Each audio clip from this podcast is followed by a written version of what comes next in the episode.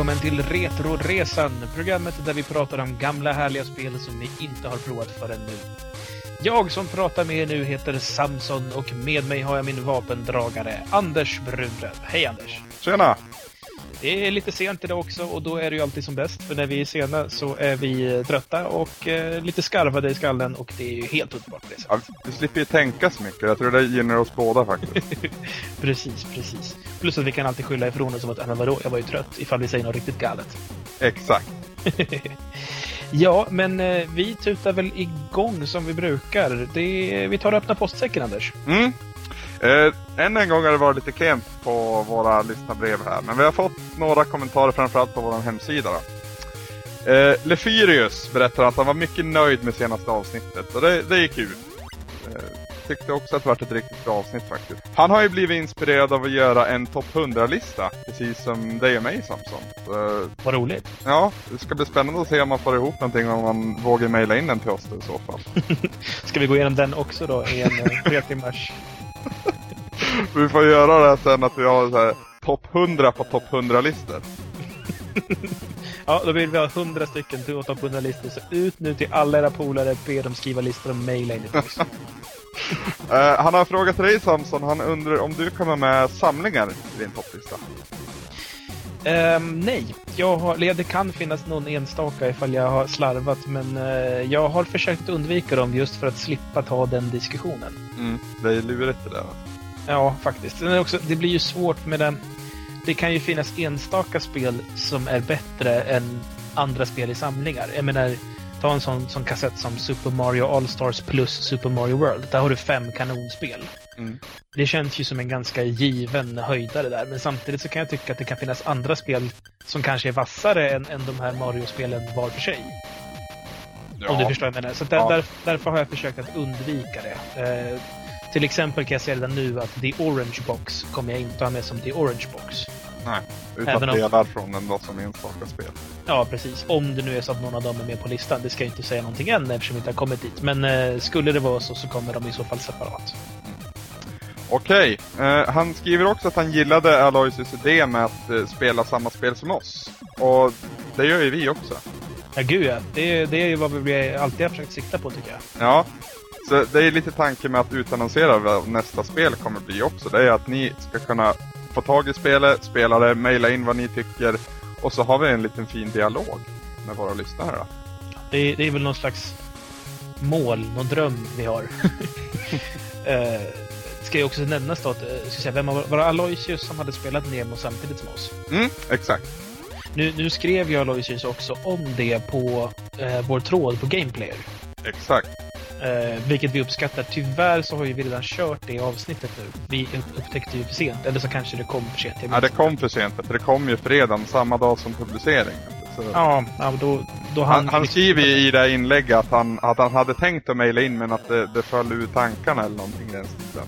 Men eh, vill ni läsa vad Aloysius tyckte om Little Nemo så hänvisar vi till Gameplay-tråden helt enkelt. Mm, mycket intressant där också. Mm. Eh, vi ska se, Peter då, i sin tur. Han tipsar om att vi borde tipsa om, om hur man kan få tag i spelen vi kommer spela. Och det är någonting vi har gjort lite så här då och då. Och det är absolut någonting vi ska bli bättre på. Helt klart. För det är jättebra. Framförallt om vi vill att ni också ska spela spelen så kan man ge lite visning på vart det finns att få tag i. Så att om det finns via Steam eller på Virtual Console eller Blocket. så, så ska vi bli bättre på, helt klart. Mm. Ja, det är ju en del av de här som är riktigt krångliga att få tag i. Ja, polisen. Eh, jo, eh, i, må i många fall så blir det också det man sitter ju där och bara säger vad fan, vad fan ska jag göra? Ska jag behöva tanka hem en jävla rom bara för att kunna spela spel? Nej, det vill jag inte. Mm. Vi kollar ju oftast upp det där innan och jag vet, jag har ju liksom kompisgänget kollar jag runt om de har några ro roliga spel. Och sen om du kommer med något spel som du vill spela så kollar jag även runt på Virtual Console och så om det finns att tillgå. Jag har ju rätt, jag förlitar mig så jävla mycket på, på mina nära och kära här nere i Malmö eftersom det är så många av dem som har gediga samlingar. Mm. Problemet är att ibland så händer det att de har ju inget och då får jag leta med ljus och lykta för att jag inte kollade upp i förväg som du gör. uh, Peter skriver också att han tycker att det är väldigt lite konstiga spel. Uh, och det kan väl vara lite sanning i det. han, han, tycker att det är svårt att hänga med i avsnitten i och med att han inte har någon referensram för hur spelet är uppbyggt så att säga. Uh, ja Peter, du får väl du får hemskt, hemskt gärna tipsa om, om spel som vi skulle kunna spela. Förutsatt att vi, varken jag eller Samson har spelare. Det är ju fortfarande, ja, själva tanken bakom den här podcasten. Mm. Det är väl också den underliggande regeln. Alltså, även om Retoresan är liksom intressant och kul att lyssna på för er där ute så gör ju jag och Anders det här för att vi vill spela de här spelen vi har missat. Mm, exakt. det börjar ju som en högst privat grej som vi är dumma nog att spela in när vi diskuterar efteråt. ja, och så sen så är det intressant också att se Ja, för de som känner till spel och har lite retroglasögon till det. Vi ser dem helt nya ögon. Mm. Och det är ju verkligen ett test för hållbarhet. Mm. Peter vill ju ändra lite på det här dock. Han tycker att det vore kul om vi tog upp lite klassiker som Zelda eller Mario-serien. Mm. Släppte lite på det Ja, det, det vore jävligt spännande att prata om de spelen också. Det har han ju rätt i. Ja, och så framförallt om vi... Ja. Men man, vi kanske skulle fundera lite på det där. Det är alltså... Det, det, det är inte omöjligt att vi kanske gör någon, någon slags specialarlösning kanske någon gång. Nej, vi är ju vi är duktiga på det här med specialer. De blir långa. Ja, jo. Nej men alltså helt klart, det är, är det någonting som ni är intresserade av att höra oss två gamla bufflar snacka gamla klassiker som, som till exempel Zelda, Mario, Metroid misstänker jag mm. finnas med på någon sån lista också. Mm. Så hör av er. Alltså, är, det någonting ni vill att vi gör så... Menar, jag har ingenting emot att sitta och snacka om gamla härliga spel heller, om det skulle vara så. Mm. Jag menar, det är inte som att du och jag är så viktiga i vardagen, för vi har ju gott om tid på oss. Tala för dig själv då. ja, ja, ja. Mm. jag tror det var allt för den här veckan Samson. Då går vi vidare på nästa spel i ordningen.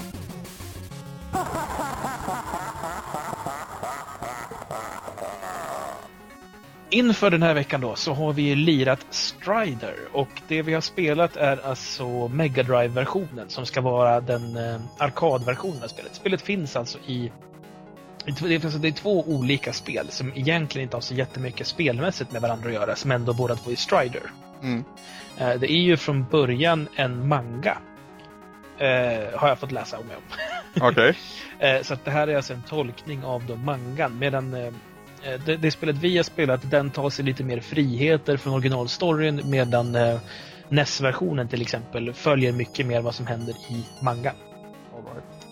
Spelet i alla fall. Det är ett hack and slash plattformsspel skulle jag beskriva det som. håller du med mig där? Ja, absolut. Det är utvecklat av Capcom och Sega och det kom då först till arkad men även då till Genesis, eller Mega Drive som vi kallar den här nere. Eh, året var 1989. Hur ni kallar den där nere? Här uppe måste det bli Europa. Vad sa jag då? här nere, som att ja, det är i Malmö bara. jag vet inte vad ni gör, ni är ju galna uppe i Norrland. Ja, men okej, jag ber om ursäkt, jag slarvade med orden. Jag menade förstås Europa. Hur som helst. Hela spelet äger rum i år 2048.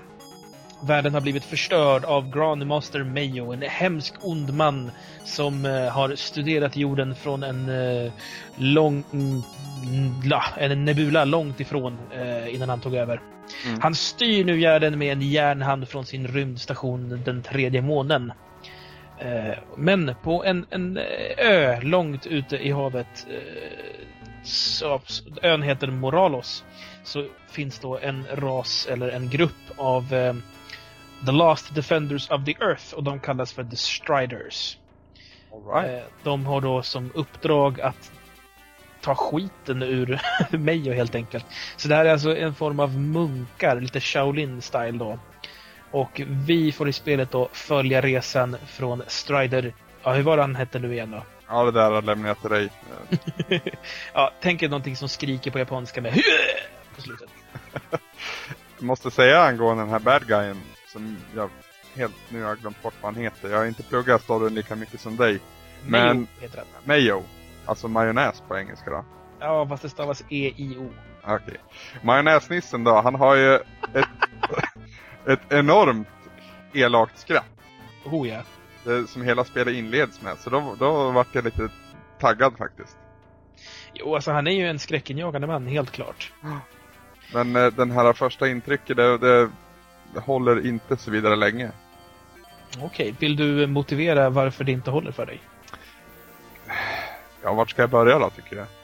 Vi, vi, tar det, vi tar det steg för steg. Du kommer in på första banan, vad är din första tanke? Eh, Jag tycker att det ser skapligt. Det är ett rätt gammalt spel ändå, får vi lov att säga. Eh, 80, 89 har ju, det är ju 20 år sedan. Liksom. Ja, precis. Och det ser ju skapligt ut. Däremot någonting som slår mig på en gång, det är hur kast ljud är. Och nu, nu pratar vi inte om att det är liksom halvbra, utan nu pratar vi om uselt. Värdelöst. I, I de termerna pratar vi. Och det gäller både musik och ljudeffekter tycker jag. Ljudeffekterna uteblir många gånger. Och känns inte alls knutna till vad som händer. Och Jag, jag skulle tycka att det, är så här, det känns som att det saknas en del av ljudeffekterna. Alltså, man, man hör ju när man svingar svärdet till exempel. ja, Men, men, ja, men annars är det väldigt tyst. Alltså, man hör inte så mycket i övrigt på banan. Det är, liksom näst, det är ingenting som låter av det som sker. Förutom liksom, de få svärdslagen jag gör. Om du jämför det med, med ett Megaman-spel där liksom alla olika saker för en massa oväsen och bara av att hoppa så hör man någonting. Alltså, det här är ju... Jag trodde att det var något fel på min Mega Drive och höll på att bli lite rädd där. Så här, shit, vad, vad vänder jag mig nu när den här är trasig liksom? Mm. Ja, jag spelar ju inte det på Mega Drive. Jag spelar ju faktiskt på Playstation 2. I en Mm. Capcom Classics-samling. Capcom Classics 2 för att vara närmare exakt. Ja, eller flytduva då. ja, eh, ja, det väl gjorde inte saken bättre dock. eh, nej, jag håller med dig. Alltså, det känns verkligen som att vissa ljud blir bortfiltrerade. Och det, det visar ju upp också lite grann tidigt Mega Drive-spel på en konsol också som har problem med ljudchippet. Eller problem, men jämfört med Super Nintendo så, så hamnar det i skymundan helt klart. Jo, fast det känns inte bara som att det har att göra med chippet. Det känns Nej. som att man, man har liksom kört på väldigt sparsmakad ljudbild överlag. Alltså, musiken i sig är, är ganska ointressant tycker jag. Den är, den är, ja, den är dålig, rätt Mm, sagt. Usel. Alltså, det, ja, eh, jag har skrivit så här, ljudeffekterna är så sparsmakade att man ibland tror att de är avstängda. Det känns inte som att man spelar ett färdigt spel. Arkadkänslan också är ju, är ju påträngande. Mm. Det här, det är ju en arkadportning som du nämnde och det, är det är lite tänkt att du ska mata in pengar. Mhm. Du, kom, du kommer att dö för döendets skull. Känner jag. Så måste jag säga, vad gäller grafiken så tycker jag att den är, alltså hantverket är välgjort. Det är liksom Pixlingen är väldigt snygg. Det, det är snygga ljud, förlåt. Det är snygga skuggeffekter och det är liksom bra, man ser vilket material saker och ting ska föreställa och så vidare. Men den är tråkig, alltså det är en tråkig design. Mm. Eh, ett av de första lite så grafiskt större grejerna man ser, eller som jag tänkte på i alla fall, det är den här stora robotapan, eller vad man ska kalla det. Mm, andra banan där. Ja, Eller eh, eller vad man ska kalla Jo, precis. Den är ju, alltså... Den är ju snyggt gjord i, i att man förstår att det är en robotapa. Man ser att det är en apa och den är stor och den rör sig helt okej. Och den ser häftig ut liksom. På stillbild. Ja, men jag, jag tycker inte den ser särskilt häftig ut heller om jag ska vara ärlig. Alltså, jag tycker att den ser ut som en så här, ja men det är en robotapa. Men det är ingen cool robotapa. Det är inte en farlig robotapa. Det är en robotapa. Han gör ju ingenting. Ja, det är också det. det. Det är en hel del av de här fienderna som jag är lite fundersam över i spelet. Eh, det, det är många fiender vars uppgift är att springa mot dig tills de dör. Mm. Eh, till exempel hundarna på, på inledningen på den här snöbanan. Jag tolkar det som vargar gör men är... Ja, men vad fan, jyckar. de, de, de gör ju ingenting för, förutom att springa rakt mot dig och de dör på ett slag. Mm. Så det Och de kommer ju i, i, i mängder, mm, kan tillägga spanar om och om igen så det blir aldrig helt rent liksom. Nej. Alltså, jag tänkte en sak till på det här första intrycket. Jag drog väldigt snabbt en, en referens, eller en parallell heter det väl, till eh, Ninja Gaiden på NES. Det, det, och det spelar också en ninja. Skillnaden mellan Ninja Gaiden och Strider är att i Ninja Gaiden känner du dig verkligen som en ninja. Du ser att du är en ninja och när du börjar röra på dig, när du börjar liksom attackera fiender, klättra upp för väggarna så, då får du verkligen den totala ninja-känslan. Och det enda gången du känner det egentligen i Strider, det är när du hoppar, för då gör han en snygg volt. Problemet i sin tur med det här jävla hoppet är att det alltid är ett förutbestämd längd han ska hoppa. Så du måste liksom, om du ska hoppa lite kortare så måste du först backa och det är sk- skitbökigt. Det känns som att spela det första Prince of Persia ungefär. Ja, men, ja, nu har inte jag så mycket att säga om det, men... Nej, men det är samma, samma problem med det också. Dock är det lite annorlunda varför i det. Men, men jag håller helt klart med dig. Alltså, jag, jag tycker inte han rör sig överhuvudtaget på ett särskilt tillfredsställande sätt. Eh, det här hoppet som du nämnde tycker jag inte ens är så jättesnyggt. Det känns som att en ninja som hoppar och gör en volt på det här sättet, den ska ju rulla ihop sig till en boll. så som ninjor gör i, liksom i, i, gamla spel. Det här däremot så är ju liksom hela han fladdrar omkring som en vante i luften. Det är, det är mer cirkusakt ser det ut som. Ja, alltså jag tänker mer Salto Mortal än Volt när jag ser den. Sen måste jag också tillägga det, alltså det här är ju det, det, är ju en grafisk uppvisning från Capcom och Segas håll just det här att uh, han uh, animeras, det är alltså hela spriten animeras i 360 grader så att säga. Mm. Uh, och det man har använt sig av är alltså att man tar originalspriten, gör det till en hopp-pose och sen så vrider man den hopp-posen med tre liksom, fasta punkter. Mm. Eh, och det här är ju någonting som framförallt Mega Driven var väldigt bra på. Så det är ju antagligen i och med också att det är Sega som har varit med så har de ju pushat för att man ska trycka på på sådana saker. Du har ju samma grej till exempel i Sonic att eh, han går ju inte bara på plana ytor som Mario gör utan han kan ju ha uppförsbackar och lite lutade ytor. Mm. Och det påverkar ju dels att spriten i sig eh, vrider sig i takt med att marken under honom inte är helt rak det kunde ju inte en Nintendo 8-bit göra överhuvudtaget. Den har inte kapacitet att ja, skala och rotera på det viset som, som de här nyare 16-bit-systemen kunde. Uh, och det, det, märks ju också i bandesignen här där det är mycket just 45 graders lutningar då också man ser spriten lutas bakåt 45 grader. Väldigt så här, gravitationsupphävande uh, på något vis. Mm. Uh, när vi är inne på det här med gravitation. I en bana så leker de ju lite med gravitationen. Mm. Och det här är, är enligt mig det första inslaget som, som faktiskt ger mig någonting kul. Ja, faktiskt. Eh, för det första så var jag inte riktigt med på det. Eh. Nej, det kom ju som en överraskning helt klart. Man fick ju ingen hint om att nu kommer det komma något sånt.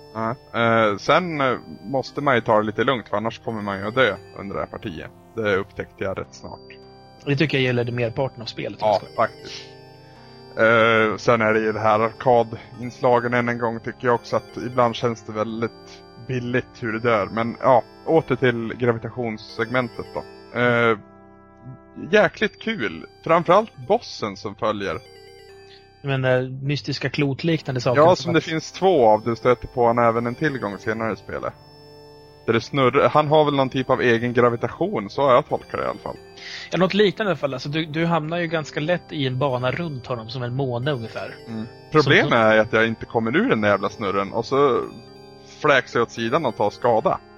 Jo, alltså jag kände lite, jag höll på skitlänge på den här bossen måste jag säga. Aha. Och jag fattade inte vad det till slut var jag gjorde för skillnad de gångerna jag lyckades ta mig ur den här snurrande och de gånger då jag, då jag dog av att jag helt enkelt åkte in i honom tillräckligt många gånger. Ja.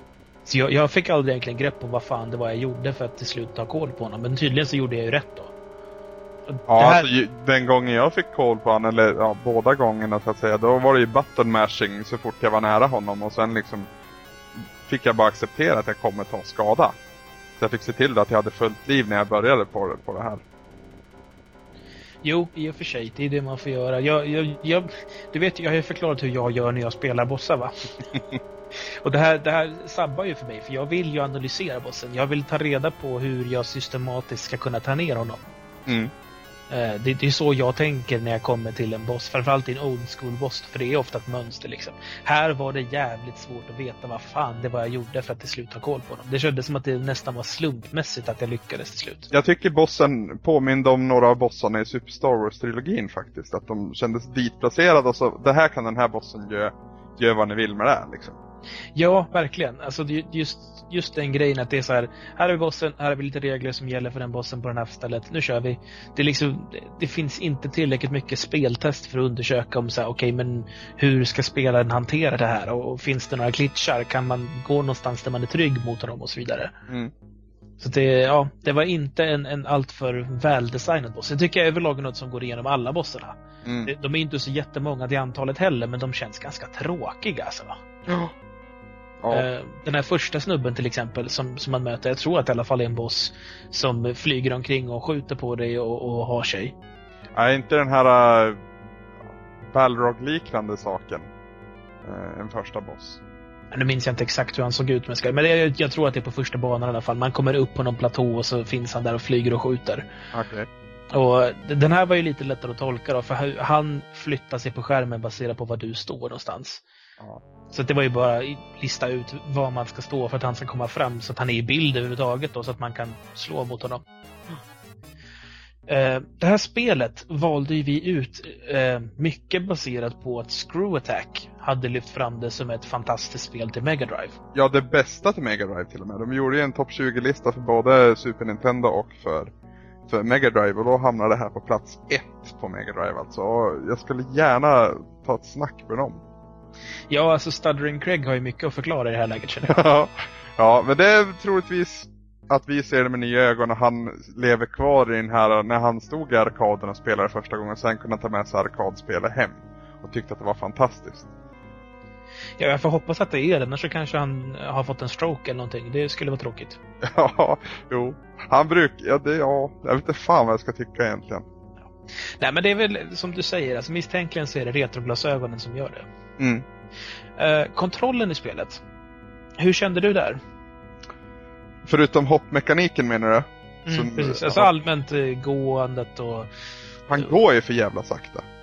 Han, han börjar ju springa efter ett tag dock, eller ja, röra sig snabbare framåt i alla fall. Men det, det är lite bökigt.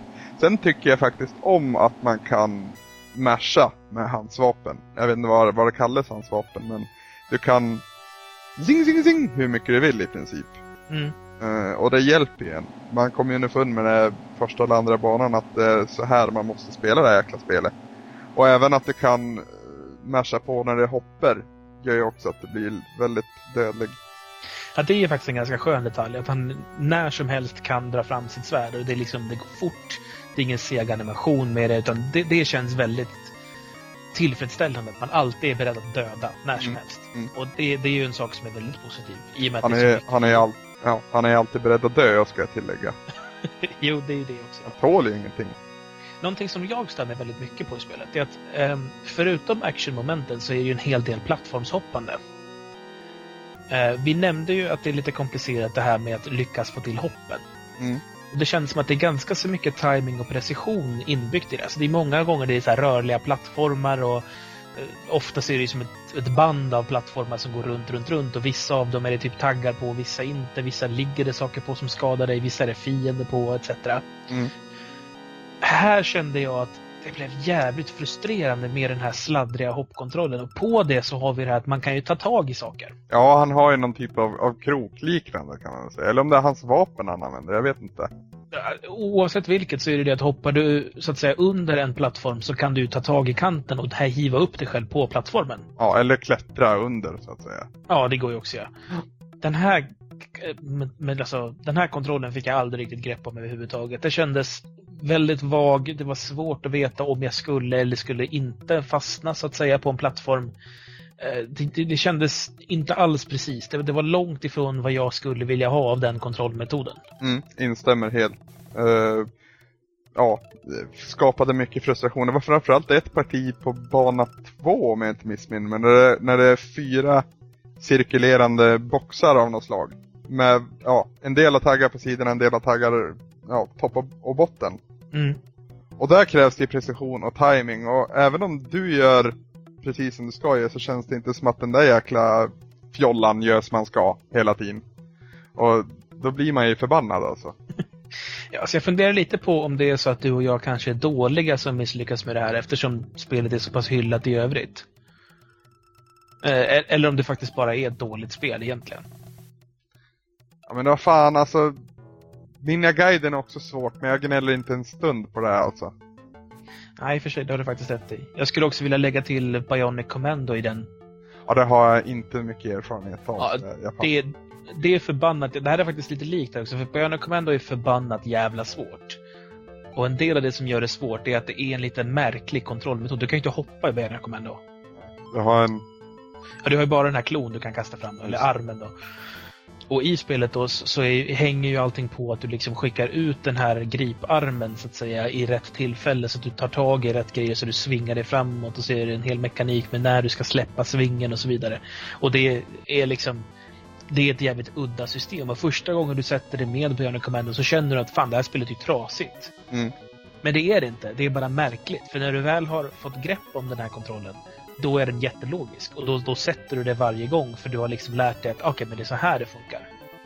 Jag saknar det i Strider. Jag fick aldrig känslan av att ah, det är så här det funkar.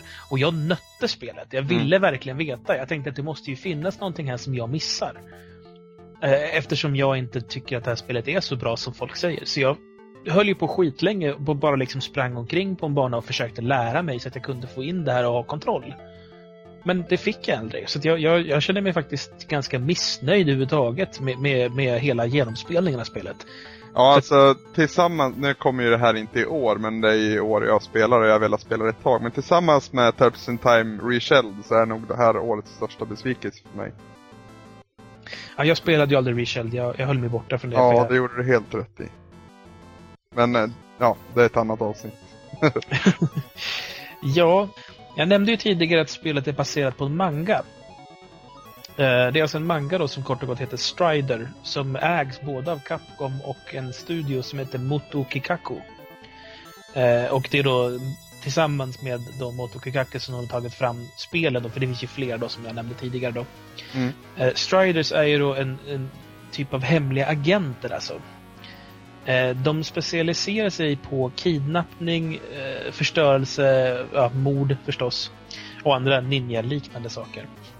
Och eh, Hiryu, som vår hjälte heter, och han tillhör något som kallas för Super A-grade class. Alltså han är den starkaste och duktigaste av de här Strider-ninjorna så att säga. Heter det Super A-grade class? Super A-grade class, ja. Mycket riktigt. Jag älskar allting som har super framför sig. Oh ja. Eh, och det, det syns ju då på att han har den här blå ninjadräkten. Okej. Okay. Och den här röda scarfen. Aha. Han det, hår också. ja, det kan det kanske vara. Jag vet inte. Jo, riktigt. jag tror det. Så det är Jonathan Ingram och så Nemo och så nu, ja, Hiryu. Hiryu! ja, ja eh, Hiryu har också gästspelat i andra spel. Ja. Eh, där ja. Mm. Han har dykt upp bland annat i Marvel vs Capcom Clash of the Superheroes 99, alltså tio år efter originalreleasen. Mm. Eh, och efter det så gjorde faktiskt Capcom en uppföljare till spelet på arkad. Eh, uppföljaren släpptes också till Playstation 1 i någon typ av så här, dubbelpack med dels det här spelet och originalspelet som du och jag har spelat. Mm. Eh, så att du köpte då en så att säga, förpackning som innehöll två CD-skivor. Eh, de här CD-skivorna var dock eh, berömt feltryckta. så att Strider 1 var Strider 2 och vice versa. eh, om, ja, oh ja, och om det är någon där ute som sitter på en kopia av den här med feltrycket så finns det ett visst samlarvärde på dem. Så ge det ut på Blocket bums med det.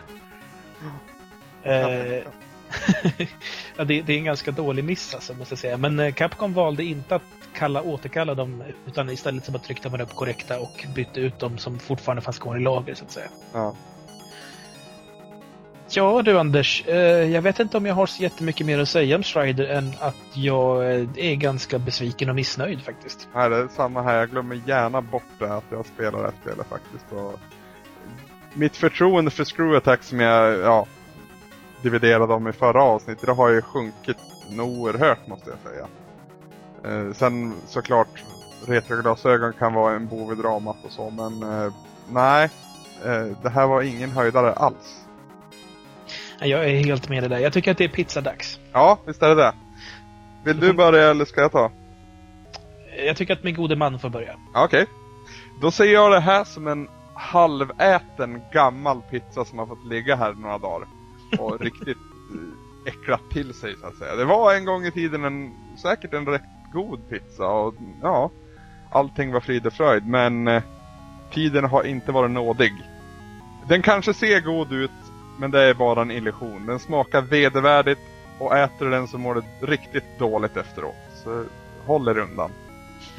Jag måste säga att Anders, det här är en pizza som jag aldrig har ätit. Jag har aldrig pizza över så att det räcker i flera dagar. Nej, men i teorin då? Ja, på sin höjd har jag lite bakfyllebitar kvar till dagen efter. Liksom. Det... Ja, det är ungefär så. Men... Nej, men jag, jag, jag, tror jag förstår vad du menar, även om jag inte förstår vilken smak du specifikt syftar på. Min pizza, däremot.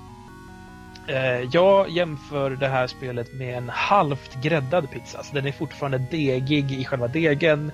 Det är inte riktigt liksom klart utan allting känns... Tänk dig att du har hemkunskap och så jobbar ni i grupp och det är du och något jävla miffo som inte fattar någonting och han har ställt ugnen på 100 istället för 200 grader. så att det är verkligen det är deg kvar. Eh, och det smakar jäst om den och den är helt sämst. Eh, på det så har han försökt rädda det hela med att slänga på lite fryst fiskgratäng efteråt. När han tar ut den. Så det... Vänta, vem fan försöker rädda en pizza med fiskgratäng? Jag sa ju att han var ett mongo. Okej. Okay. Ja, så det är en klump deg med lite fryst fiskgratäng på. Det, det är vad jag skulle jämföra det här med. Inte njutbart någonstans. En fryst fiskgratäng skulle man kanske kunna äta som en fiskgratäng någon annan dag. Men eh, som topping på en halvgräddad pizza så, så är det ju förstås bara skit alltihopa. Mm. Hårda bud, Anders. Verkligen. Jag tror vi aldrig har sågat ett spel så här hårt som vi gjorde idag. Nej, jag, jag har ju sagt att det skulle vara kul att såga ett spel, men grejen är att jag tycker inte att det är så kul egentligen. Utan jag blir mest förbannad på att jag har lagt tid på det här nu. Så nej, nu hoppas jag att nästa spel blir, blir bättre. Det hoppas jag också. Ja, eh, med Strider i ryggsäcken så tar vi en liten musikbreak. Eh, och Anders, du, du har ju haft en, en uh, ska man säga, en liten fallenhet för lite elektronisk musik den senaste tiden. Mm, mm stämmer. Det tycker jag är jävligt fjolligt va? Så jag tänkte att nu, nu är det dags att byta stil här på musikbreaket. Och I och med att vi ändå har byggt upp lite, lite hat här under genomspelningen av vedervärdiga Strider så tänkte jag att nu, nu får vi fan mig ta i med hårdhandskarna här, så nu blir det lite härlig metal. Eh, det vi ska lyssna på nu är alltså eh, musiken från Bowsers slott från Super Mario Bros 1 i en metalversion tolkad av gruppen Nylithia från Kanada.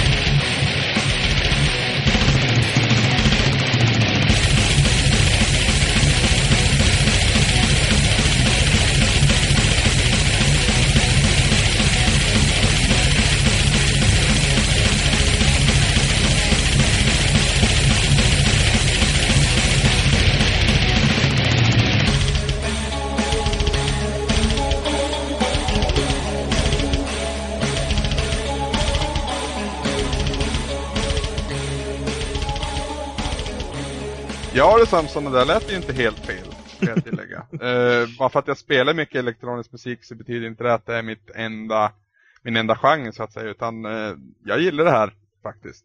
Tror det eller ej. uh, vi får se vad jag får bjuda på nästa avsnitt då, så fortsätter vi med den här musikavsnitten tycker jag. Det låter härligt. Ja. Då går vi vidare då. Och då går vi in lite på min Final Fantasy-resa igen. Eh, senast jag pratade om spelet så hade jag ju precis mött Goldbleeze. Eh, jag hade befriat Rosa och Kane och vi hade teleporterats tack vare Rosa tillbaka till staden Baron och det är där vi fortsätter nu. Och när vi kommer till Baron så berättar då Kane som ja, precis anslutit till mitt party igen att Golblis faktiskt inte besitter alla kristaller i denna värld utan att det också finns så kallade mörka kristaller. Så ja, vårat nya mål då, vårat nya objektiv så att säga, det blir att försöka få tag i dessa. Eh, efter lite omkring fumlande och omkring vandrande, för jag är rätt osäker på vart jag ska ta vägen här, så hamnar jag i staden Agalt. Agalt, jag vet inte riktigt hur det uttalas. Och där lyckas vi öppna en väg till underjorden.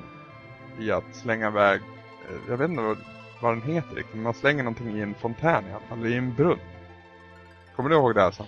Magma Rock. Alltså magmasten. Det, det är väl alltså en vulkaniserad sten. Mm. Eh, som man fick av... Ja, det minns inte vem man fick den av heller. Okej. Okay. Aha. Ja, skitsamma. uh, och vi använder då ett luftskepp och flyga ner i den här kraten som uppstår när den här vägen till underjorden öppnas. Direkt när vi kommer ner i underjorden då så hamnar vi i en eldstrid och uh, vårat luftskepp kraschar. Eh, efter den här kraschen då så flyr vi då till dvärgarnas kungadöme och där får vi träffa dvärgkungen.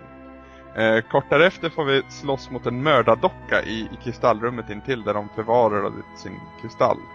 Eh, och den här fighten i fråga är ju rätt så enkel men eh, naturligtvis så ska ju en viss person lägga sig i och det är Goldbliss som än en gång dyker in i bilden och vi blir totalt ägda helt enkelt. Golbis kallar fram en drake som gör enorm skada på mitt party och till slut är det bara Cecil kvar. Precis när Golbis och hans drake ska avsluta mig och besegra mig så dyker dock en gammal bekant upp och räddar mig och det är ingen annan än Rydia. Eh, Rydia räddar mitt skinn, vi vinner fighten men Golblis lyckas ändå fly med den här kristallen. Och Rydia pratar lite om vart hon har hållit hus. För hon försvann ju när Leviathan attackerade mitt skepp. Eh, väldigt långt bakåt i tiden om man säger så. eh, hon har återvänt, återvänt från någonting som kallas för The Land of Summoned Monsters tror jag det heter. Eh, vad jag förstått så går tiden fortare där. Hon har växt upp och lärt sig en massa nya spells och eh, nya monster att kalla fram. Här måste jag pausa lite Anders. Ja, eh, De här eh, monstren som hon kan framkalla. Ja. Eh, det, konceptet med det kallas att det är en summon. Ja. Och det är alltså att en karaktär i ditt party ropar in så att säga ett, ett, någon typ av väsen som slåss i deras ställe eller har en specifik attack då så att säga. Mm. Summons kommer du möta mer av i kommande Final Fantasy så det är ofta summons som är de starkaste attackerna i hela spelet. Okej. Okay. Eh, bara nämner redan nu att det här är ditt första möte med summons men du kommer vara väl bekant med dem så småningom här.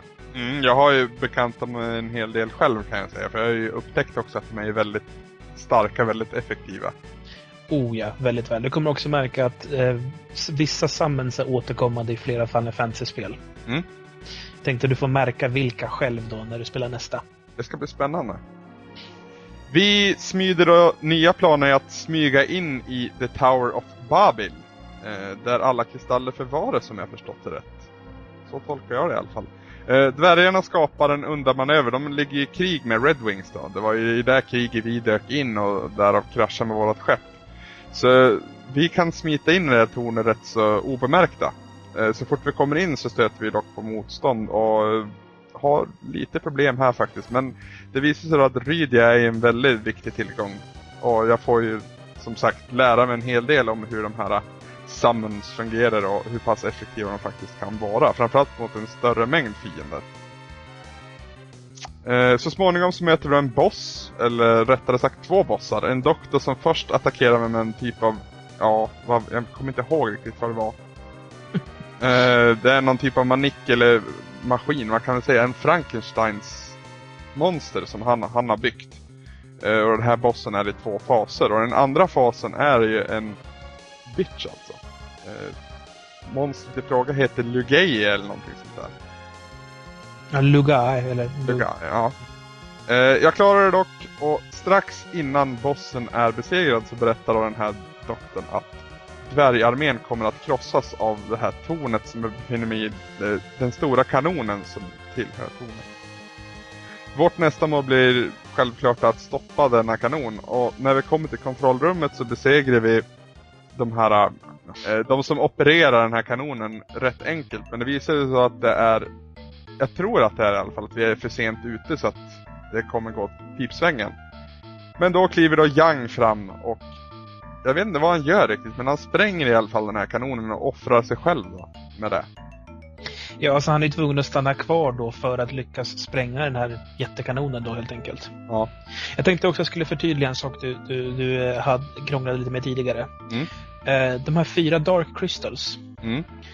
Goldbleeze har redan fått tag på två av dem. Ja, just det. Eh, så att när du då sticker in till Tower of Bubbly så är det för att få tag på Goldbleeze. För det är där han har de här två han har stulit. Okej, de, de fyra andra de har den i det här äh, högteknologiska slottet misstänker jag. Eller är det samma, samma ställe som jag var i förr? Nej, Tower of Bubbly är ett annat ställe. Det förra var ju Tower of Sot. Ja, just det. Så var det. det de ser ju väldigt lika ut dock. Här det är begränsade tillgångar på grafiken. ja, eh, Young stannar kvar för att spränga kanonen. Exakt. Och vi flyr ut ur slottet. Men på tröskeln så möter vi än en gång Goldbleeze. Han är överallt den jäveln. Ja, han ger sig inte. Han försöker fånga oss, men lyckligtvis dyker Sid upp och räddar oss. Han är alltså, ja det glömde jag säga, men han, han försvann ju strax innan vi träffar den här dvärgkungen då. För att han skulle reparera skeppet. Och det har han nu gjort och han räddar oss och vi flyr från Golbis. Hack i häl följer dock eh, Red Wings. Och Enterprise då, som vårt skepp heter är ju lite långsammare än vad Red Wings är. Så vi får ju problem med det här. Uh, Sid den här gången offrar sig själv och stänger öppningen till underjorden strax efter att vi har flygit upp. Och ja, det känns ju tungt. Både Sid och Young borta på så kort tid. Så ja. Sids sista ord blir i alla fall att vi skulle färdas till Baron. Så det gör vi och där får vi hjälp att utrusta Enterprise med en lyftanordning. En typ av krok. Så nu kan det här skeppet lyfta andra objekt. Bland annat då en eh, svävarfarkost som vi åker och hämtar.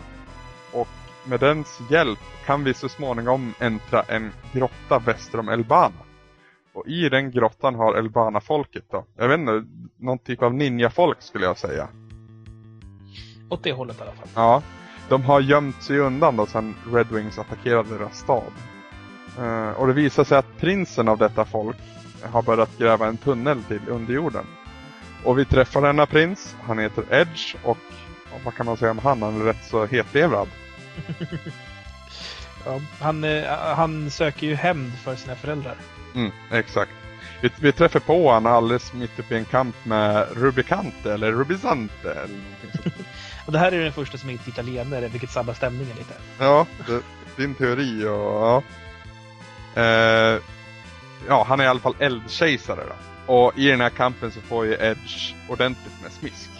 Eh, Rubisante eller Rubicante eller hur det nu var. Han dödar dock inte Edge utan eh, han sticker när Edge fortfarande är vid liv. Och vi assisterar Edge, vi hjälper att, honom att hela sig och efter lite dialog så ansluter han sig till mitt party. Och så kommer vi återigen till eh, The Tower of Babel då.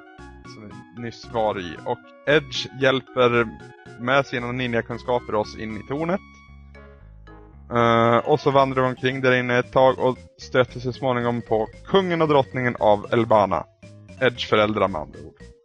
Men det visar sig tyvärr att dessa två är korrupta av ondska. Under stridens gång, som verkar vara en sån som in man inte kan förlora, eller är ute och cyklar då. Ja, hemskt lättare i alla fall. Ja. Eh, då kommer båda föräldrarna till sin insikt och eh, de offrar sig själva. Och naturligtvis blir Edge väldigt arg och, och ilsken. Och Rubisant dyker upp strax därpå och då kokar Edge av ilska. Den här ilskan gör att han får två nya attacker. Eh, två nya ninja-attacker så att säga, eller magiska kan man också kalla dem. Och nu ställs vi allihopa mitt party mot Rubisante. Eh, han är väldigt nobel ska jag tillägga. Han eh, fyller på både min HP och min MP innan den här striden. Han vill att det ska vara en rättvis strid. Eh, till min förvåning är det faktiskt en rätt enkel strid. Jag vet inte om det har att göra med mitt omkringvandrande jag nämnde tidigare när jag inte riktigt visste vad jag skulle göra. Men där var i princip alla partymedlemmar upp ett par nivåer i, i level. Så ja, det går rätt bra. Eh, han dör inte dock, Rubisante. Han pyser därifrån. Men eh, menar på att vi kommer att träffas igen. Eh, strax därefter blir vi kontaktade av folkambassadörer från staden Elbana då, och de menar på att Edge har förpliktelser i hemstaden. Men Edge insisterar på att han vill hjälpa våran grupp. Det är ju väldigt schysst av han. Kort därefter så faller vi i en fälla och hamnar långt ner i, i tornet. Av Babil-tornet. Och där hittar vi en ny modell av en Redwing. Och Edge är framme snabbt och döper detta skepp till Falcon. Eh, vi tar det här skeppet och vi färdas till dvärgslottet igen där kungen då, dvärgkungen Giot tror jag han heter. Han ger oss en nyckel och berättar att det, då, han berättar också att det finns en mekaniker i deras sjukstuga. Och givetvis så är ju där Sid som visar sig vara vid liv.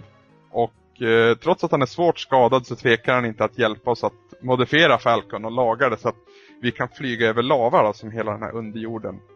Istället för vatten så är det lava då, naturligtvis. Med det här skeppet kan vi komma åt nya områden. Här är jag lite osäker på hur, vart jag ska ta vägen egentligen. För jag hamnar ju i en... Först hamnar jag i en dvärgby som heter Tomra Där de här dvärgarna bor så att säga. De som inte är verksamma i slottet hitta lite utrustning till eh, framförallt Cecil då. Eh, Diamond-utrustning som visade sig vara väldigt bra. Eh, men sen kommer jag till en grotta som har någon anknytning till hur Rydia kom tillbaka till den här världen. Så har jag tolkat det i alla fall. Men där inne kommer jag ingenstans. Det är för svårt. Det är för mycket väldigt, väldigt onda monster. Så ja, jag får retirera. Jag får helt enkelt game over och så skiter jag i den grottan och lämnar till ett senare tillfälle. Istället då hittar jag en annan grotta och då använder jag den här nyckeln jag fick av kung Giot då. För att låsa upp den. Och här är det faktiskt dörrarna i grottan som är min största fiende. Och det här är väldigt onda dörrar också. Det är en attack från dem så är en av mina partmedlemmar döda. Eh, men det går oftast bra. Jag får använda lite items och så, så funkar det. Vad heter hon? Rosa har ju en förmåga att blockera också. Vissa av de här attackerna. Så jag får inte till det optimalt, men det är väl det som räddar livhanken på mig i alla fall. Eh, och genom den här grottan så kommer jag då slutligen till den sista kristallen. Eh, och jag minns inte vad den heter Samson, kommer du ihåg? Den åttonde kristallen? Ja. Det minns jag faktiskt inte heller om jag ska vara ärlig. Nej, det de, här, de här Dark Crystals de har aldrig riktigt greppat sig jättemycket som det går så fort allt det här. Vi, vi kallar den The Last Crystal då. Kort och gott ja. ja. Eh, när vi går ut ifrån det här kristallrummet då, så utlöser vi en fälla. Och vi ställs mot en enorm demonvägg. Och det är inte den lättaste att få ner. Den, den närmar sig min grupp hela tiden. Och när den är tillräckligt närmare då börjar den avverka partymedlem för partymedlem. Det är till slut bara Cecil och Kane kvar när jag får ner den här. Kanes hoppattack är den som får väggen på fall. Och ja, jag lyckas klara av även det. Men, när vi går ut i grottan, gissa vem vi stöter på. Eller vi stöter faktiskt inte på honom nu, vi hör bara hans röst. Och han lyckas än en gång att ta kontroll över Kane, som han hade tidigare. Han manipulerar honom. Kane attackerar mig, alltså Cecil, tar kristallen och sticker iväg till Goldbleeze. Så allt slit för ingenting och jag står här med inga kristaller och Goldbleeze har nu samtliga. Och med det så borde väl hans väg till månen vara öppen. Vad jag förstått. Precis, ja. Det är ju därför han behöver ha kristallerna för att kunna öppna då the path to the moon, så att säga. Mm. Och det är där jag är nu. Där stack jag till den här stan, eh, Tomera. Jag sparade, jag vilade på in och sen så deppade jag lite för mig själv. Ja, Anders, nu, eh, nu börjar vi komma in på mer och mer här. Ja, inte slutet kan väl dumt att säga, men du, eh, du börjar ju närma dig upplösningen på det hela, vad som ska hända. Nu, nu har ju faktiskt Goblins fått alla åtta kristallerna. Mm. Det känns ju eh. lite surt att det flesta fall är det, eller inte de flesta fall, men många av kristallerna har jag haft i mitt ägo och blivit av med. Jo, han är ju en jävel, den där, den där Goldblaze. Han, eh, han finns ju alltid när man inte vill att han ska vara där. Aldrig får jag äh, tillfälle att piska han heller. Sen är det lite surt tycker jag med Kane. Uh, alltså Kane förråder ju inte det på något vis, men uh, det visar ju sig att, att Goldblaze aldrig riktigt släppte sin kontroll utan eh, bara tonade ner den för att lura dig så att Kane Ja. kunde sno kristallen från dig när det väl var dags. Skaplig fint av Goldbeast också måste jag säga. Ja, han är en lurig jävel alltså. ja. Ja, fy fan. Nej, det, det, är, det är fortfarande jävligt kul ska jag säga. Eh, den här grottan som jag nämnde lite snabbt. Eh, det går på någon jävla typ av nät där det tar skada. Jag vet inte om det är någon typ av miner eller någonting sånt, men det gör det ju skitsvårt. Och sen bossarna, eller vad säger jag, fienderna i fråga där. De eh, har ju sån här jäkla Quake-attacker som skadar hela mitt party konstant. Och många gånger när jag stöter på de här fienderna så är det alltså fyra stycken som ja, hela tiden får börja och hela tiden får kasta den här Quake-attackerna. Så innan, innan jag har gjort någonting ens en gång så har jag kanske två av mina partymedlemmar kvar vid liv. Jag vet inte fan hur jag ska gå tillväga för att ta mig igenom där. Du är alltså du, har, du är fortfarande kvar där och inte gått igenom. Nej, jag har inte tagit mig igenom. Eh, då kan jag tipsa dig om att eh, Quake är ju en jordelementsattack. Mm. Eh, alltid när det gäller alltså, just elementattacker så gäller det att tänka vad är motsvarande element. Så, så om, om det är en isfiende så är eldsaker bra och om det är en jordfiende så är ju luft eller vindsaker bra. Mm. Och nu minns jag faktiskt inte om det här finns i det här spelet men jag tror att det ska finnas en statusmagi som, som ger effekten float. Ja, just det. Har du float på dig själv så tar du inte skada av jordattacker. Aha. Och eh, det är väl Rosa som kan kasta det här misstänker jag. Jag tror att det är det. Det brukar vara vitmagiker och hon är väl det om jag inte är helt fel. Ja. Kan hon kasta på samtliga partmedlemmar samtidigt då? Eh, då behöver du, ska se hur är det systemet är, oj, fyran. Det är mest, alltså det är mest senare som jag har färskt i minnet och då, då ska du typ kombinera attacker eller levla upp attacker till den nivå att de blir så att säga all-versioner av sig själva. Mm. Annars så tror jag att det lutar åt att du får göra det separat. Sen kan det ju finnas också, nu är det i och för sig lite sent att jaga efter rustningar, men det finns ju utrustning som per automatik ger dig vissa statusattacker själv. Mm. Alltså att du kan få till exempel förhöjd eh, shield så att säga och såna här saker. Ja, jag kom över ett svärd förut som heter Fire minns jag. Det var jäkligt användbart på vissa ställen och inte alls på andra. Bland annat Mm. under jorden var det inte så jäkla bra att ha. Nej, då blir det ju eld mot eld och det, det finns ju till och med vissa fiender som liksom inte ens tar skada av eld utan de, det är snarare som att skicka en cure på dem. Däremot så fick jag tag i en schysst yxa åt, åt Kane som heter Ogre. Som var, den var grymmans mot, mot vissa, vissa fiender. Eh, Så här, två och ett halvt tusen i skada vid ett slagtillfälle. Ja, Det, det är också inget- det, det är alltid magiskt när man spräcker tusengränsen första gången. ja, Det är ju alltid något som får en att säga oh nu, nu har jag blivit kraftfull. Så minns man tillbaka till början av spelet när man tog så här 20. ja, ja det är helt sjukt. Det har ju trappats upp successivt också så man ju inte märkt det. Men nu när du säger det, alltså i början tar mig så här 15, 10 och så yes! Tyckte man att man var skitgrym då. Ja, så får man en critical, man bara 30! Awesome. Ja. jag ställer mig lite frågan till det där sy- stridssystemet ändå. För även om jag får så här attack first eller vad det heter. När, Mm. när det kommer in i striden. Så hinner jag bara kommendera vad han ska göra så får de jävlarna attackera ändå först. Det är för att spelet bygger på något som kallas för Active Time Battle. Ja. Det brukar du kunna stänga av om du hellre vill ha det på Wait Battle.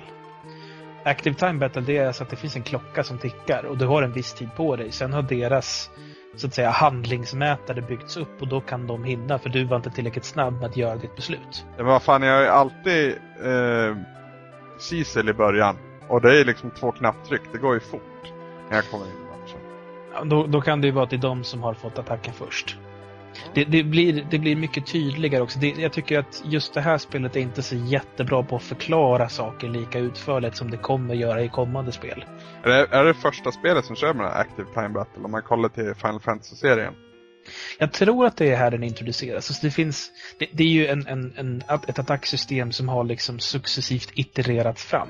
Ja. Så att det är ju alltid lite skillnad i de olika spelen. Eh, Jag tror att nu, i, ja, sen åtminstone i Final Fantasy 10 eller 12 så har man skippat Active Time Battle till förmån för en annan sort. Men Active Time Battle får du dras med. Dock kan du åtminstone från sjuan och framåt välja om du vill att det ska gå realtid, att du liksom fattar dina beslut, eller om du vill att det ska vara demokratiskt utdelat baserat på hur snabbt mätarna fylls upp. Mm. Så att du i lugn och ro kan navigera menyn och, och fatta beslut liksom, med lite tyngd och inte bara instinktivt köra på. Liksom. Är det...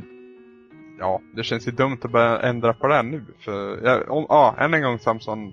Mm. Du ser till hur långt jag har kommit. Vad tror du?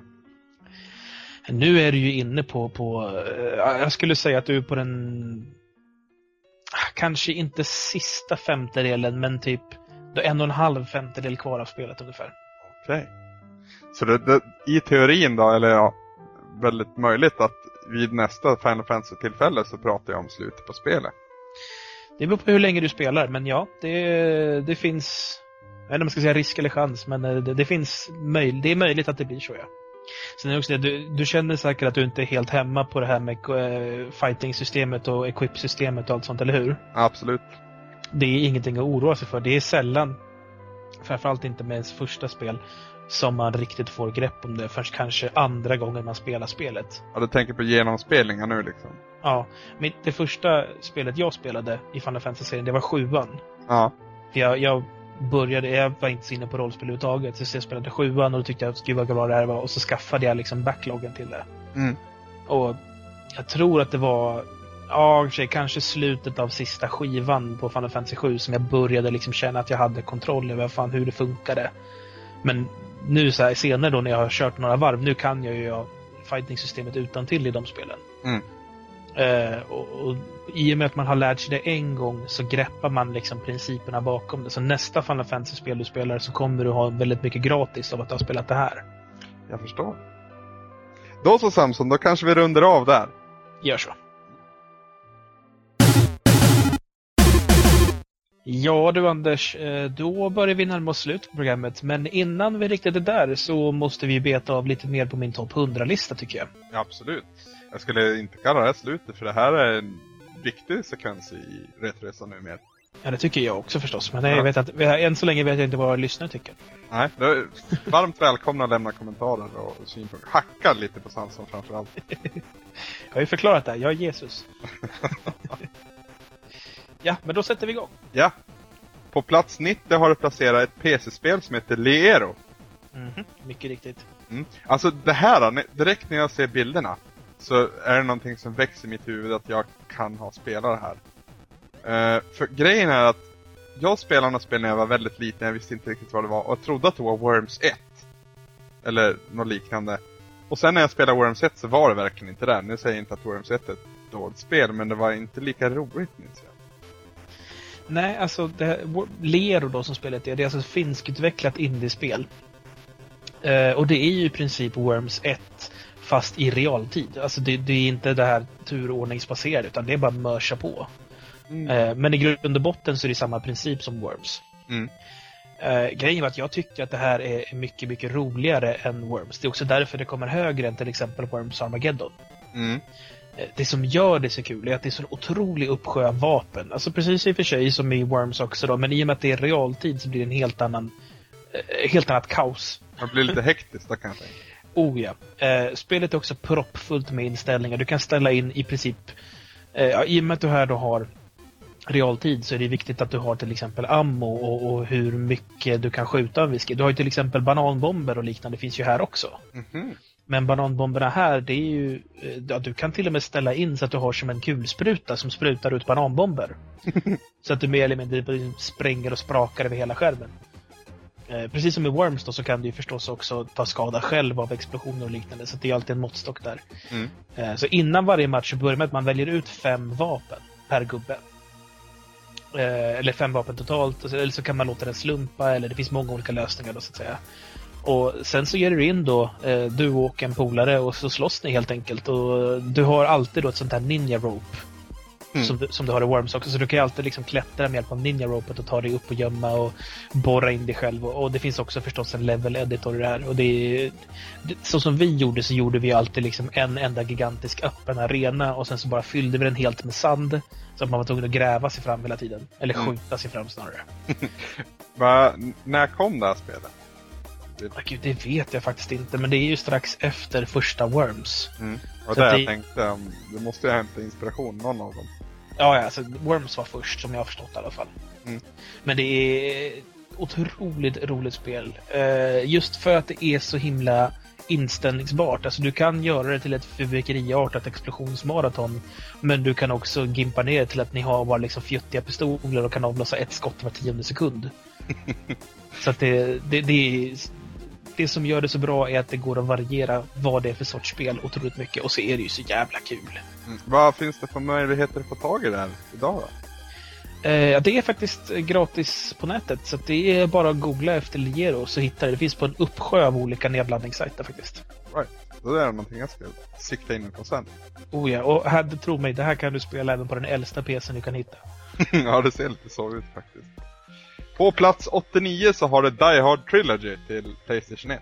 Ett spel som även återfinns på min lista. Snarlik placering skulle jag vilja säga. Ja, det är ju ett tungt actionspel alltså. Ja, framförallt, framförallt så är det ju tre spel. Som, som alla har sin, eh, sin underhållningsvärde. Jo, alltså det, det är ju bra att det är de här tre spelen. För spelen för sig är inte lika starka som de här tre spelen i grupp. Ja. Uh, och jag gillar verkligen att det är så... Alltså det är ändå, det är ändå ganska bra spel. Alltså det, det, min favorit är Die Hard 3, då, i alla fall i spelvärlden så att säga. Racing-momentet så att säga. Ja, du kör en taxibil i New York då du ska desarmera bomber och, och ta ut då, ja, farliga andra bilar som har bomber i sig och så vidare. Mm. Jag minns, uh, ja, när man var liten och fjunig då. Uh, då var ju det här så jäkla roligt på, på grund av alla kommentarer som John McClane fäller. Och kör han på någon fotgängare eller någonting sånt och det kommer upp blod på, på vindrutan så är det ja, just att han använde vindrutetorkaren tyckte jag var så häftigt. oh ja, det, det, är ju här man börjar se spåren av det kommande GTA-infernot. ja, Helt klart. Ett annat Playstation-spel du har på din lista det är ju Fade to Black som vi hittade på plats 88. Jajamän, du hade med eh, ett liknande spel på din lista som hette Blackthorn, om du Mm, minns. mm. Eh, Blackthorn är ju Blizzards svar på Flashback. Mm. Som i sin tur är föregångaren till Fade to Black. All right. Eh, det, det är en krånglig historia, men alltså Delphine Software, ett franskt spelföretag. Eh, de spenderade 90-talet med att skapa otroligt häftiga sci-fi-världar. Eh, och då skitbra spel som utspelar sig i de här världarna. Eh, först, Exempel förutom det här då? ja, först fick vi ett spel som, ett, som i Europa i alla fall hette Another World. Out of this World hette det i USA. Ja, just det. Det är väldigt... Är det inte det som Heidi Kojima har hyllat så väldigt? Jo, eh, och mycket av hans berätteri eh, känns också hämtat från det. Det är väldigt noirigt och väldigt... Eh, det, det blev framförallt berömt för sin fantastiskt läckra grafik. För den körde då på eh, vektorgrafik. Alltså att det var väldigt rudimentär 3D men otroligt välanimerad. Mm. Eh, ja. Another World i alla fall. Ett fantastiskt spel som fick en spirituell uppföljare i Flashback. Mhm. I Flashback då blev vi introducerade till Conrad Hart som är då eh, en underbart cool tönthjälte. Alltså han är ju verkligen inte en cool kille men han hamnar i den här världen och han ska helt enkelt lyckas ta sig ut då. Och fienderna i spelet är någon slags ödleliknande saker. Kronjuvelen i serien det är ju då trean här då, Fade to Black, där Conrad Hart tar steget ut i 3D. Eh, idag så är ju inte grafiken någonting sådär jättenämnvärt här och inte heller kontrollen när man ska vara ärlig men stämningen i spelet och, och berätteriet och musiken framförallt det är fortfarande toppklass. Alltså det är eh, jag vet inte om det är lite snobbigt att säga att det märks att det är europeiskt men det är liksom väldigt vackert och snyggt berättat på ett sätt som jag tycker saknades i amerikanska och japanska spel under den här perioden. Mm, mm. Eh, det som är riktigt coolt med spelet är att det inte bara är ett actionspel utan det är ju ett pusselspel också. Du ska ju lösa mysterier och du ska...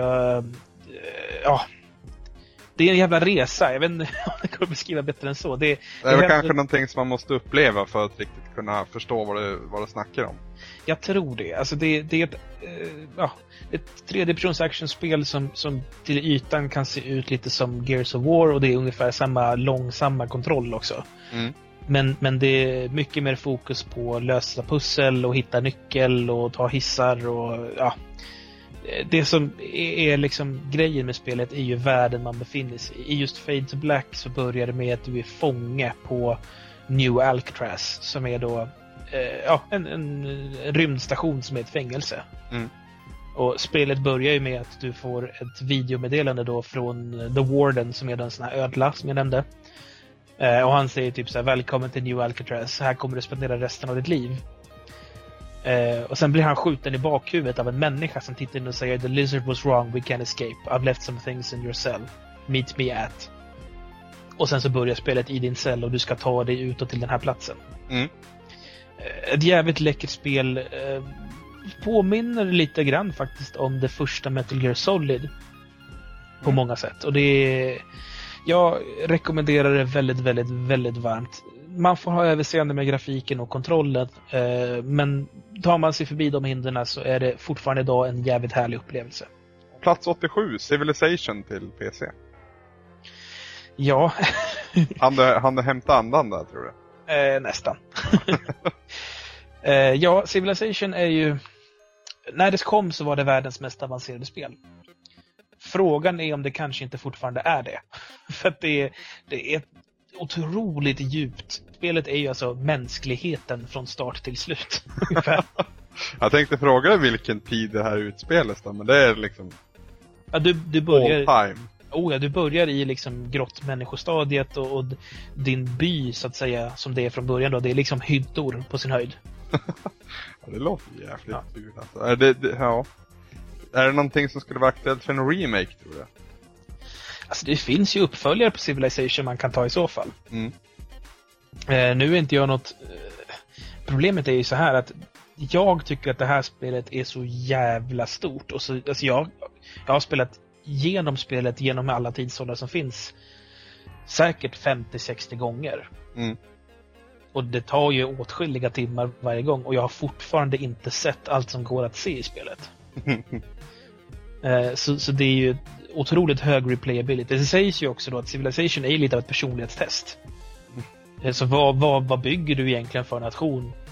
Eh, när du, eh, för du är ju i princip en diktator då som bestämmer. ja. Och vad, vad, vad bygger du för värld? Vad, vad är det som är liksom din främsta fokus? Eh, kommer du vara en fredlig nation som mest med diplomati tar kontroll? Eh, för du så att säga ett kulturellt krig mot din andra, att du gör dig själv till en intressant stat så andra stater apar efter dig och du får ett kulturellt vinning. Alltså så, som, som USA har fungerat eh, från ja, säg 50-talet och framåt. Liksom. Mm. Eller har du en mer aggressiv militär inriktning? Eller är du en, en eh, så snäll stat som, som är vän med alla? Och i så fall kommer det komma någon som lurar dig och som börjar vänlig men så småningom märker du att de ställer konstigare och konstigare krav och helt plötsligt står där omringad och, och kan inte göra så mycket mer än bara bön och be på dina bara knän. Det lär ha tagit en bra jävla tid att utveckla alltså. Ett otroligt stort spel. Det är, ett- alltså, har du ett halvår eller två på dig så ta gärna och spela igenom det en gång.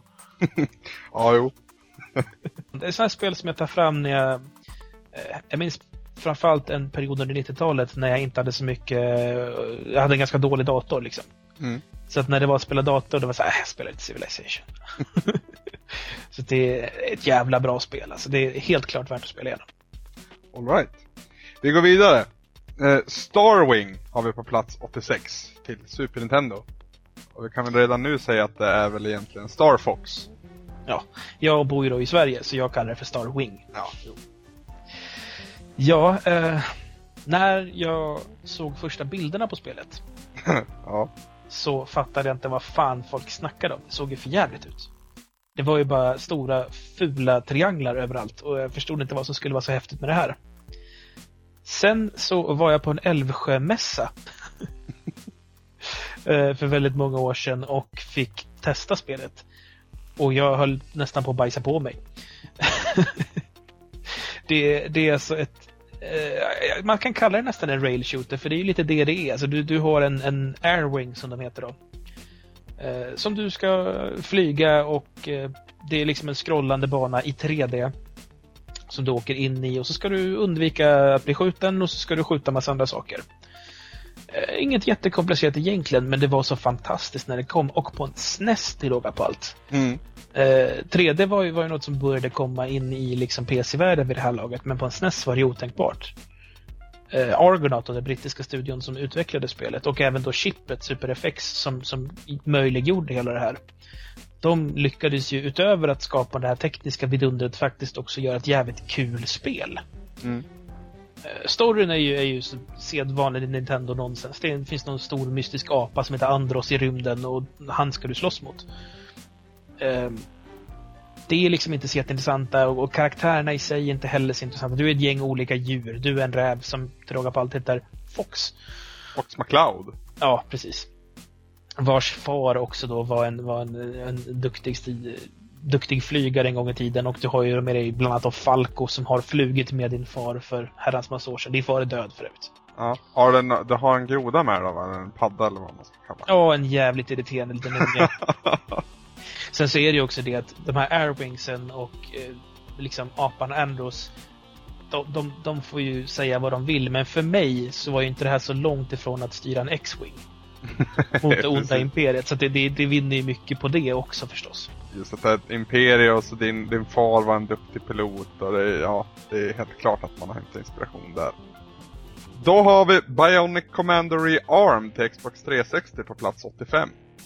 Och då ställer jag mig frågan på en gång. Och är det här bättre än originalet med andra ord? Ja, det är det.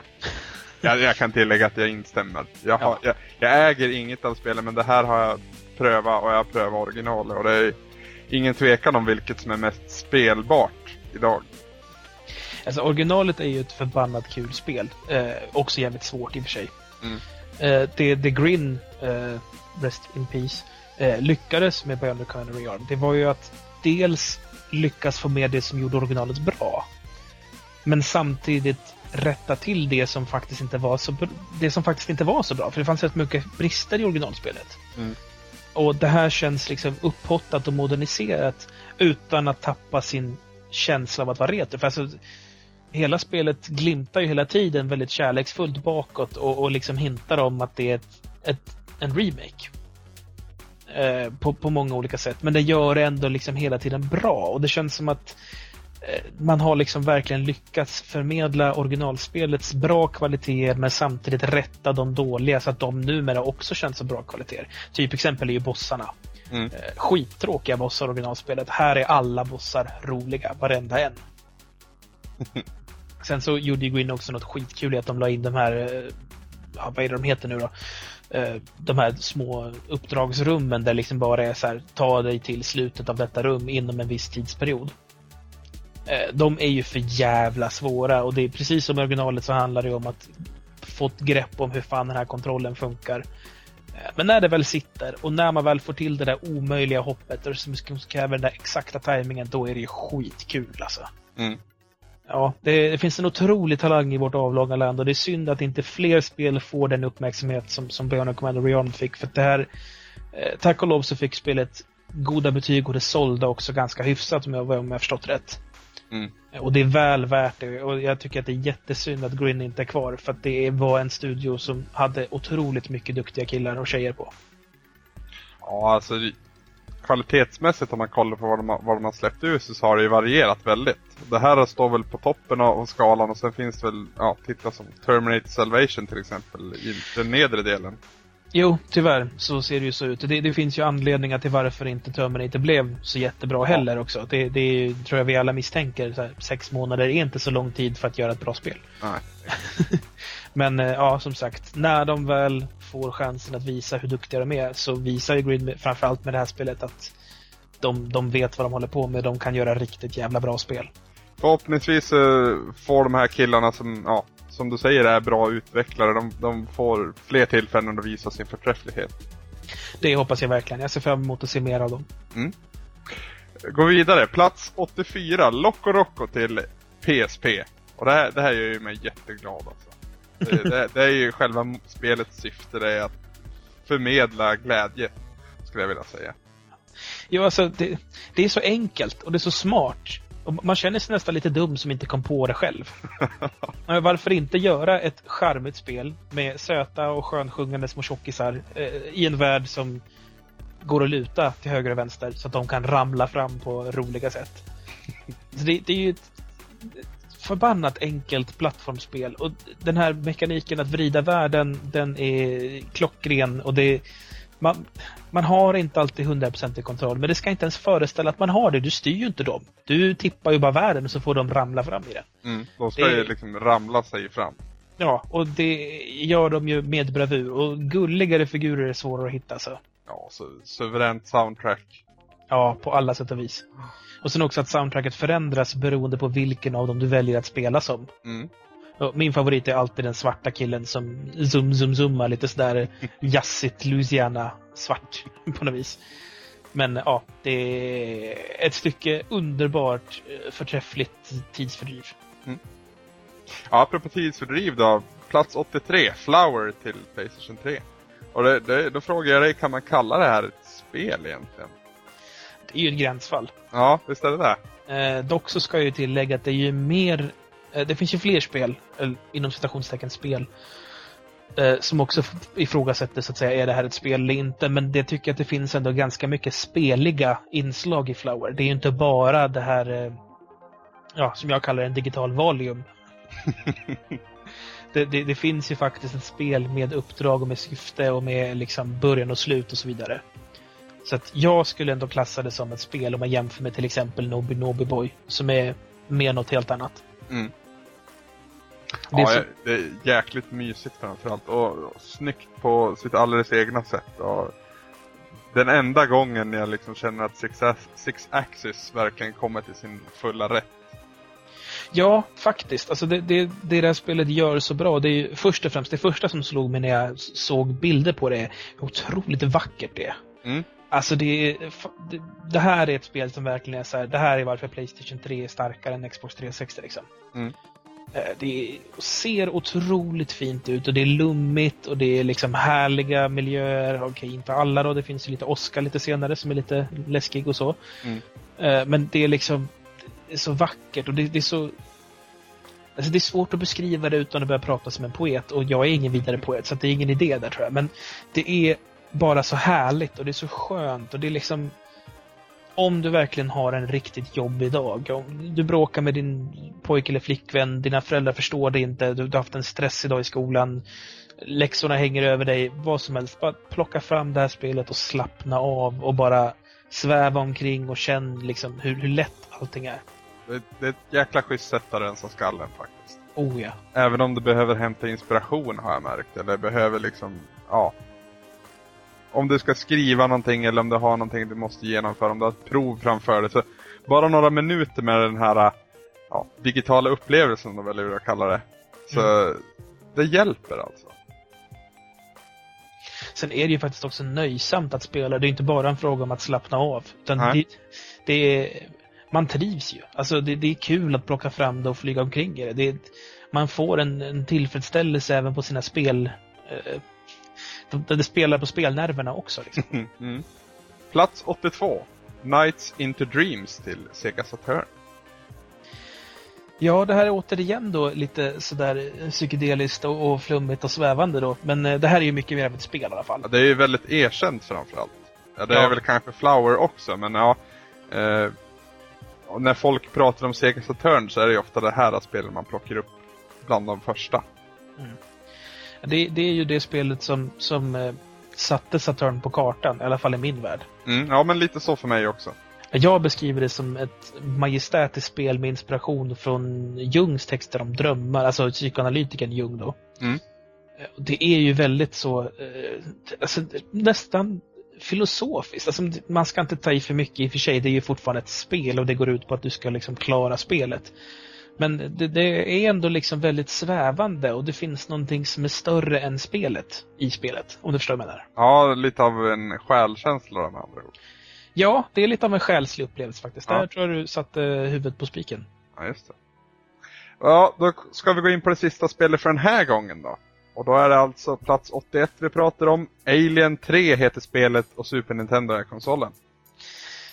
Jajamän. Här får vi då följa Lieutenant Ellen Ripley när hon eh, finner sig själv på fängelseplaneten Fury 161, precis som i filmen. Till skillnad från filmen så är dock eh, Ripley utrustad till tänderna med vapen i det här spelet. Det, det känns ju kanske lite mer som Aliens än Alien 3. Mm. Eh, vilket i och för sig inte är något att klaga på för det är också en bättre film.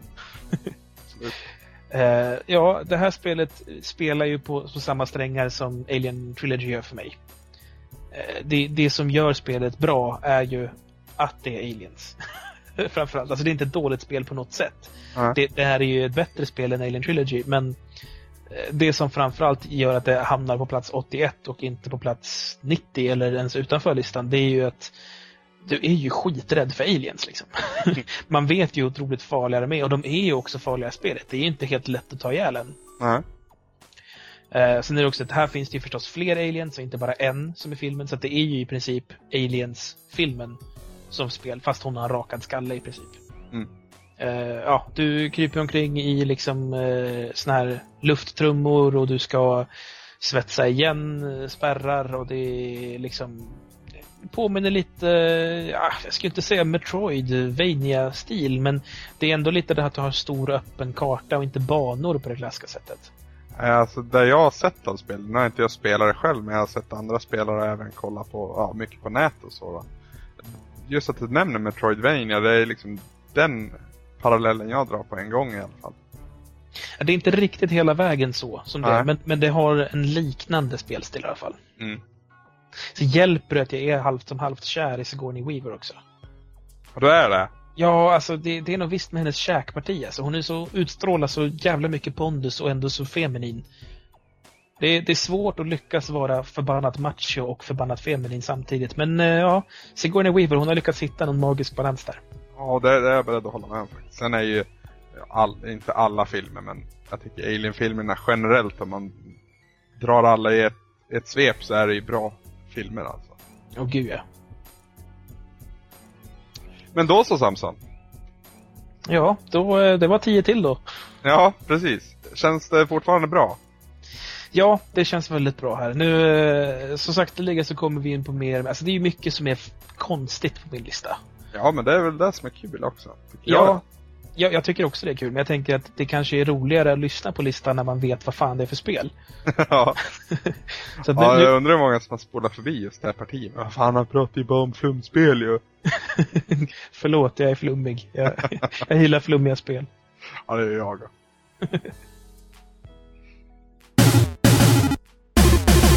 Då går vi in lite på vad vi ska spela härnäst då. Och då ska vi ta upp ett spel som heter Wild Guns till Super Nintendo. Och jag vet inte mycket om det här spelet Samson, vet du mer? Väldigt, väldigt lite måste jag säga. Ja. Eh, det lilla jag vet om det, det är ju att det eh, ja, släpptes till Super Nintendo.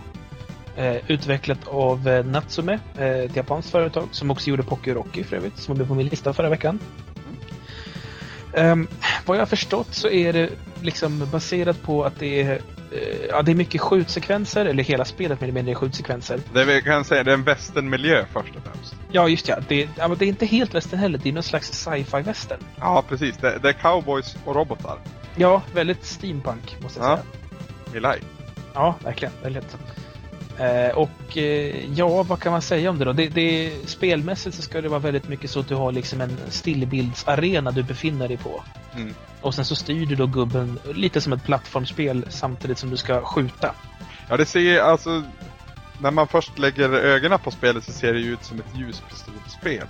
Vilket var vad jag trodde det var först också. Ja, jag också, men det verkar eller det är ju inte det. Alltså, utan du spelar det med kontrollen och det...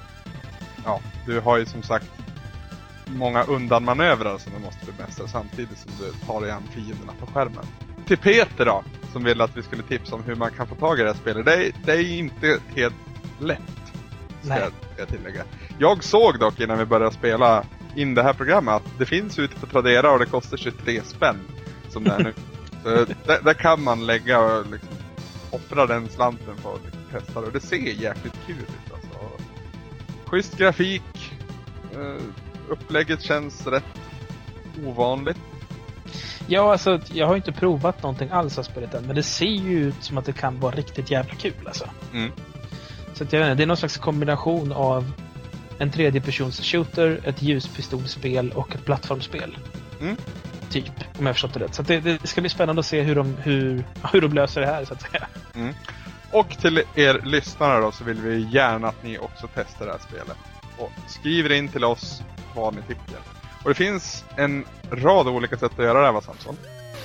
Jajamän, man går antingen in på vår hemsida, då är det retroresan.se. Om man tycker att det är alldeles för bökigt att komma ihåg den adressen så kan man ju gå till gameplayer.se som är exakt lika lång i tecken räknat. Där har vi en egen tråd då. Eh, ni hittar oss lättast via poddradiofliken. Tycker man att det är lite läskigt att vara ute på den stora vida webben så går det också alldeles utmärkt att mejla. Och då är adressen retroresan save.se. Med det så tackar vi för idag. Jag heter Samson. Och jag heter Anders. Målet är ingenting. Resan är allt.